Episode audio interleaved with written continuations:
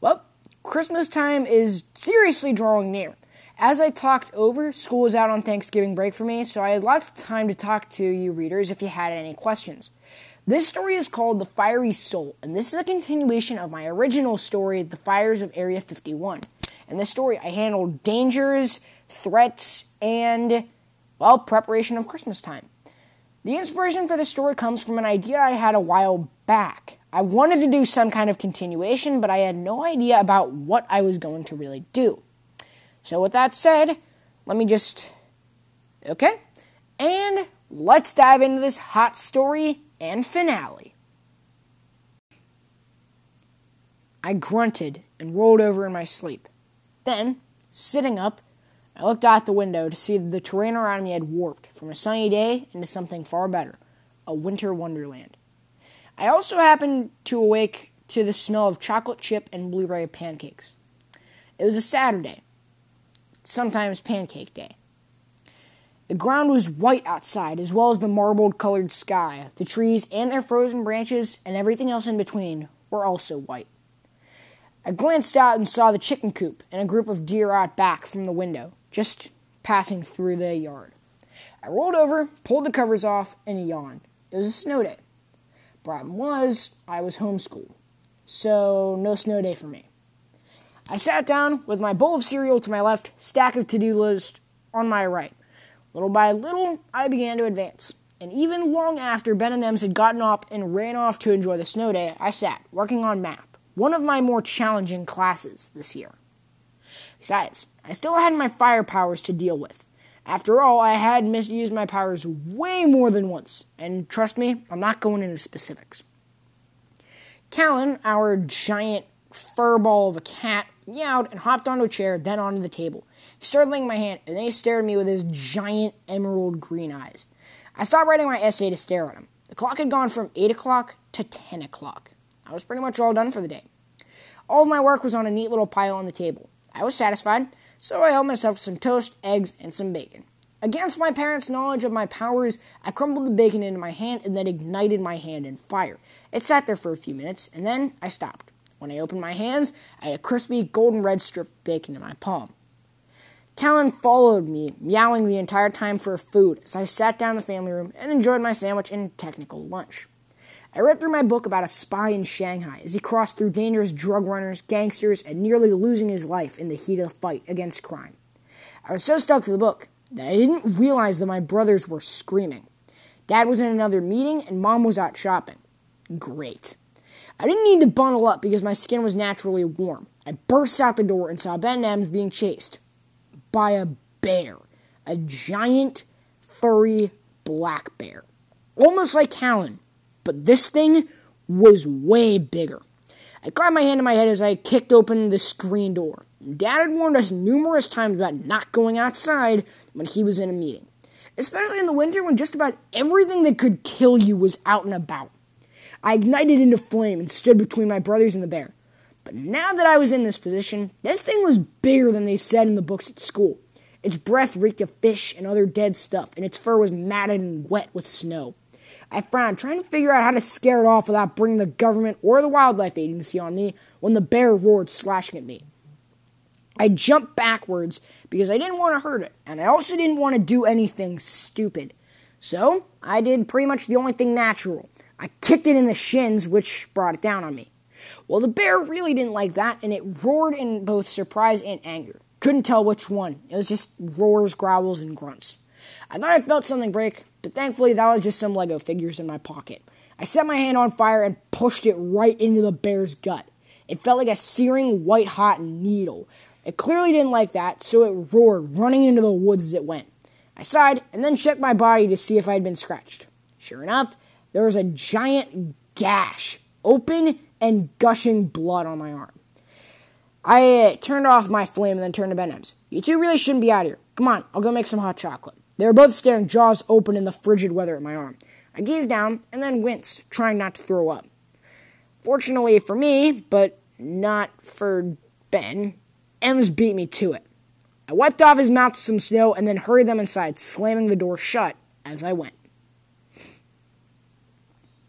Ollie, what the? When my dad emerged from his room, he was faced with a strange sight. My arm was wide open, Ben and Ems were drinking hot chocolate and reading books, and the floor was covered in comic books and other junk. Callan instantly ran in between my dad's legs into his room, jumped up onto mom and dad's bed, and he fell asleep instantly. Hey, Dad. Yeah, so Ben and Ems got cornered by a bear while sledding, so I kinda sorta used my powers to help them. I didn't seem confident delivering the news, but my dad seemed relieved rather than angry. After all, I wasn't technically allowed to use my powers. If I did, then the government would find me and we would have to leave our home. But dad just smiled and shook his head. Be more careful next time, boys. And Ollie, thanks for doing that. Watch a movie to relax, really. With something like that, he tried not to point at my arm. Well, that's going to take some time to heal. All right, whatever. Ben fought and won the remote from Ems, and they both sat down watching something on Disney Plus. I, on the other hand, just relaxed my arm and wrapped it in a wet dishcloth. Most of the bleeding had stopped. It was just a matter of letting anyone see my injury. Then I got it. Taking all the cloth I could find, including some paper towels around the house, I wrapped up my arm to look like a cast. Sure, it stung. A lot. But I managed to pull through the pain, and I had myself a pretty decent looking cast. Then I could just tell everybody that it was a sledding accident. Sat back down and watched TV with Ben Nems. Soon, I began to snore. Count jumped up onto my lap, and he didn't move until something moved him. Rather, three somethings to be exact. And those three somethings picked me up, threw me in a van, and drove me off and away, all while Ben and Ems were hypnotized by the colors and the animations of the TV. So it was no surprise when I woke up, I was strapped to a seat, bound in every place imaginable. Huh? I looked around and then turned and saw the U.S. government symbol on the wall. Ah, no, no, no, not again! I slammed my head into nothingness and just fell backward. Oof! I tried igniting into flame. No good. And these knots were like iron. I tried to focus on what I was doing. And I suddenly got a jolt of electricity through my bad arm. And this, this was painful. It felt like a bullet grazed my arm just like the book from the spy that I was reading. It felt like somebody dragged a red hot poker across my arm and then punched it for a couple of good measures, except it was a lot more painful. I yelled, then threw myself through the one way mirror and broke my chair into pieces. I snapped my ropes, ripped off my gag, and crawled into the vent, sealing it up behind me as I went. And that, my friends, just so happened to be perfect timing. Because wouldn't you know it, when two guards came back into the room to check on me, the mirror was wide open, splinters of the glass on the floor. The alarm was soon raised, and I took no time to hesitate. I was out. But as long as I had this stupid bracelet on, they could track me.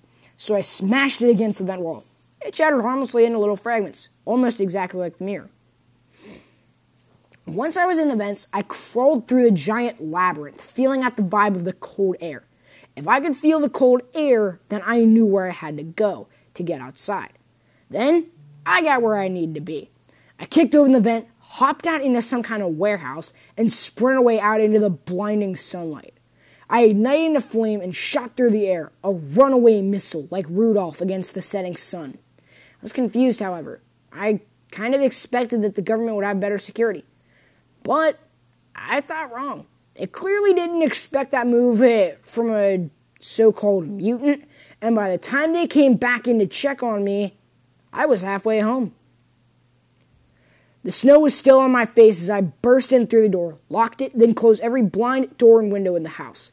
I ran up to my room and found the only weapon that I really called a weapon my small airsoft gun. It was a Glock, so that was a bonus. It shot pretty fast, pretty hard.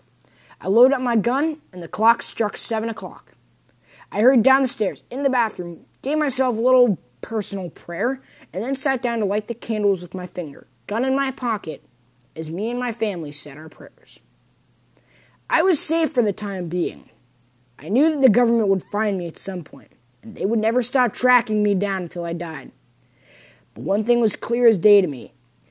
If they tried to harm my family or anyone I loved, no place would be safe for them.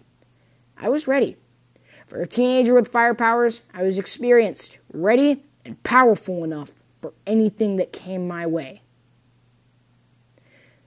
Now, little did I know it, but back at the U.S. government, someone was looking on security cameras.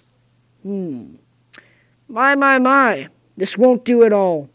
Not at all. The man looked up, took off his jet black shades, and turned around to face three figures. The three figures who had kidnapped me, I later realized, were the exact same ones who tried to kill me at Area 51. I've heard that you gents are the finest in the business, the agent said. Hey guys, thanks for listening again, and I wanted to give off a few announcements before I end this episode. First, I actually had my first snow day more than a couple of days ago. Second, I will be taking winter break off, so no podcast for the rest of the year. Finally, uh, I guess be sure to stock up and get ready for Christmas this year. Don't let COVID stop you. Have a Merry Christmas and goodbye.